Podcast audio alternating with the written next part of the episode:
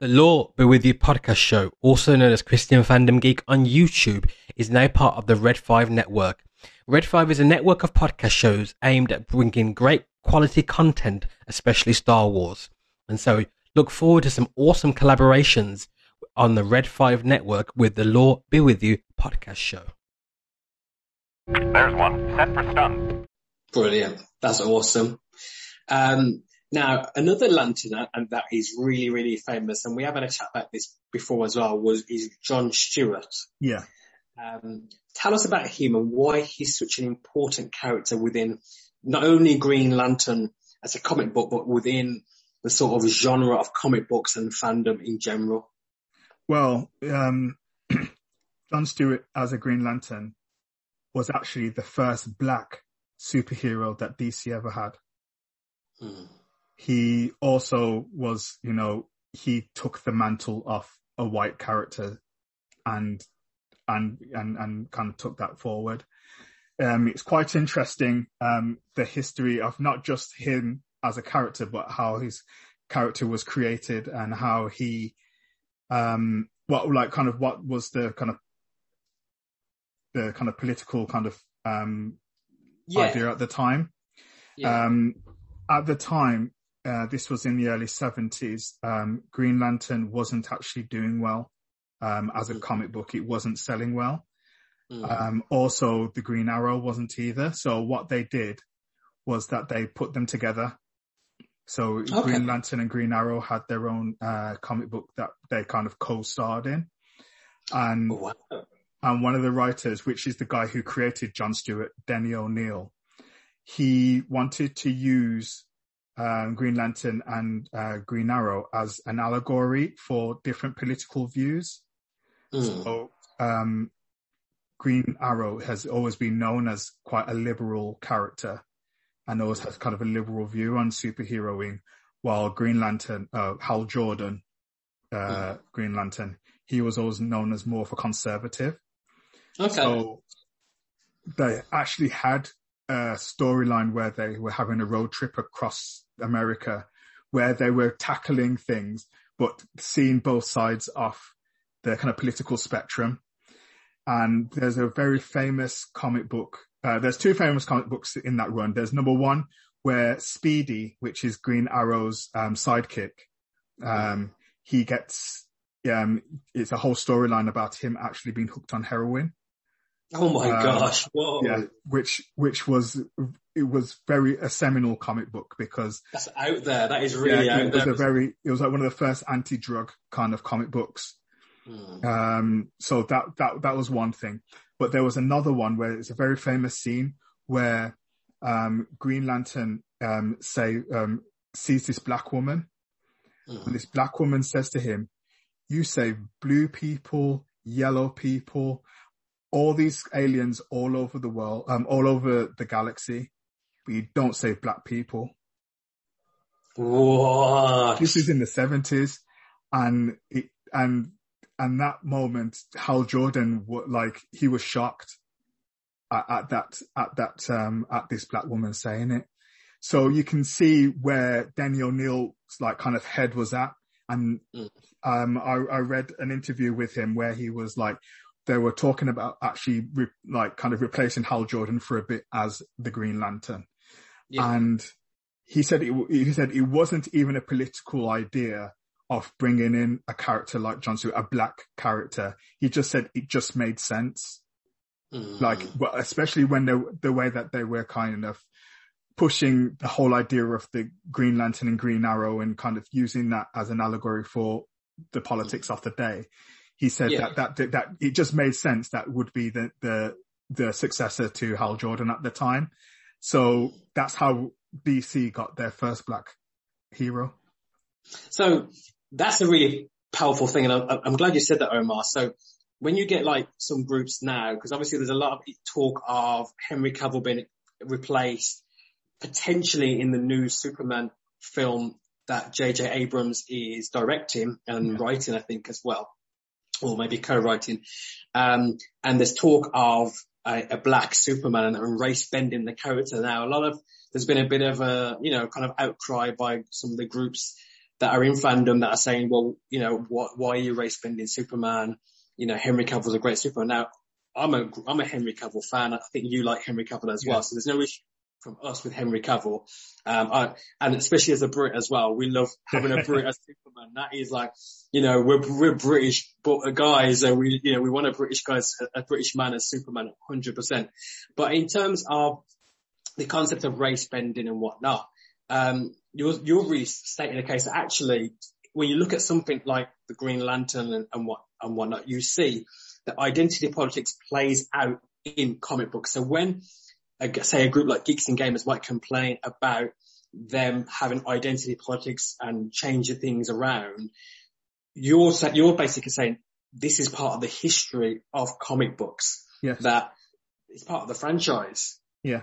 It, it, has been. We've, as I said, we have John Stewart as a Green Lantern in the seventies. We have James um, Rhodes, Rhodey, um, yeah. who's now now War Machine, but he took over as um, Iron Man um, I mean, even like, you know, Thor was taken over by Beta Ray Bill and also Jane Foster. So that's like gen- gender bending. I mean, even Loki, Loki, not just going into race, but Loki has been a woman.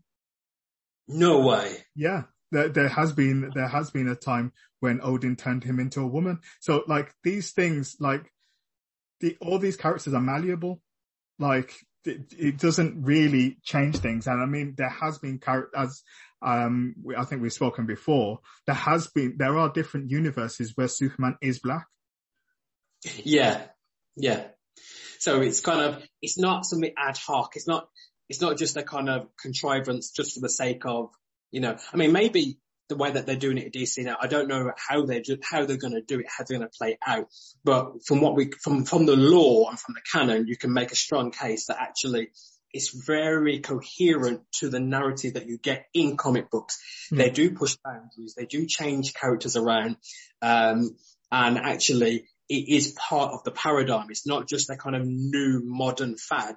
No, necessarily.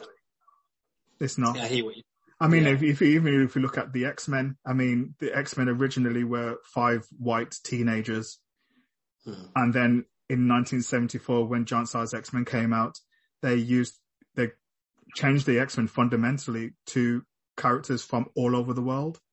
I mean, hmm. if that happened now, I'm sure that there would be elements of fandom that were saying that it's just playing to identity politics, but it actually yeah. turned to a franchise that was the most popular franchise for over 20 years. Mm, yeah. Yeah. So there, and yeah, I hear what you're saying. There is that kind of, there is this sort of thing with, within the fandom of, oh no, not identity politics, because I guess we've kind of spoken about this on, on the podcast before. It, it's played out in Star Wars, for example, in a, in a way that hasn't always been great. Yeah. And so when they're seeing it in Superman or Green Lantern or any kind of thing like that, there's a kind of like, oh, not identity politics again. Yeah. Uh, and, and, you know, people have different views of identity politics. You know, I think we're, we both 100% agree in diversity and, and that diversity is, is, is, you know, is so important. Representation really matters.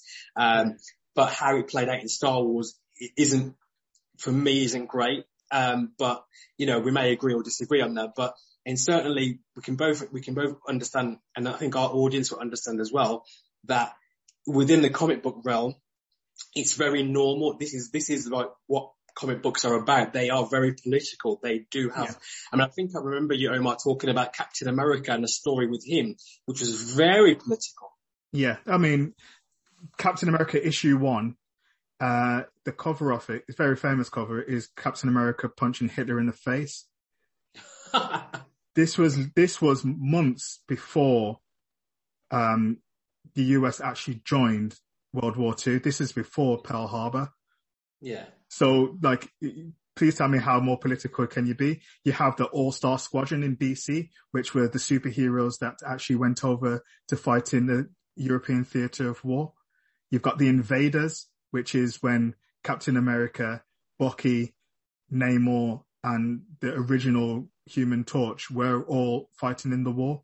It, like these things have been happening. We've had um, very famously after the um, towers fell in uh, September the 11th, we had the call, which is when the superheroes were helping, um, it, you know, with the aftermath of the falling of the towers.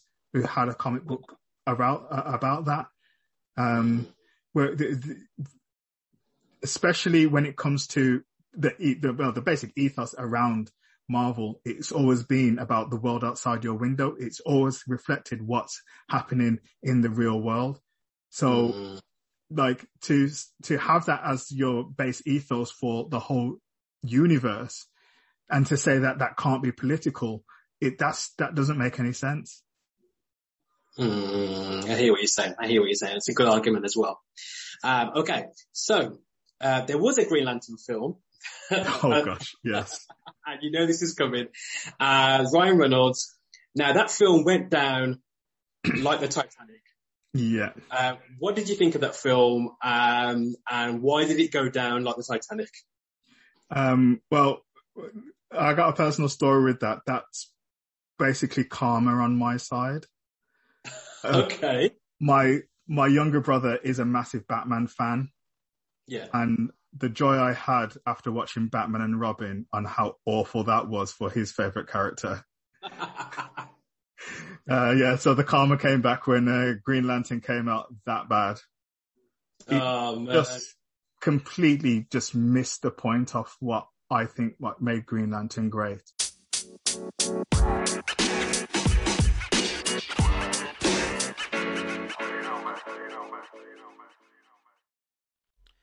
Thank you for listening to this episode of the Lore Be With You podcast show on Christian Fandom Geek. I really appreciate every one of you who listen to the show via podcast player or on YouTube as Christian Fandom Geek. We're also on the Red 5 network as well. Really appreciate all of you. Thank you for listening. Thank you for being part of this awesome project and enterprise. Uh, I've got some great collaborators on the show as well, having some awesome episodes, and we're really glad that you are part of the ride. Keep listening to the show uh, also, you can follow uh, the show on Twitter. Uh, uh, if you put in the Lore Be With You podcast show or Lore Be With You, uh, it, it, will come up on, on Twitter as well. So if you want to interact with the show, leave a comment and leave a suggestion for future episodes. Would be really happy to engage with you as fans of the show. Keep safe, and we'll be with you very, very soon on the Lore Be With You podcast show.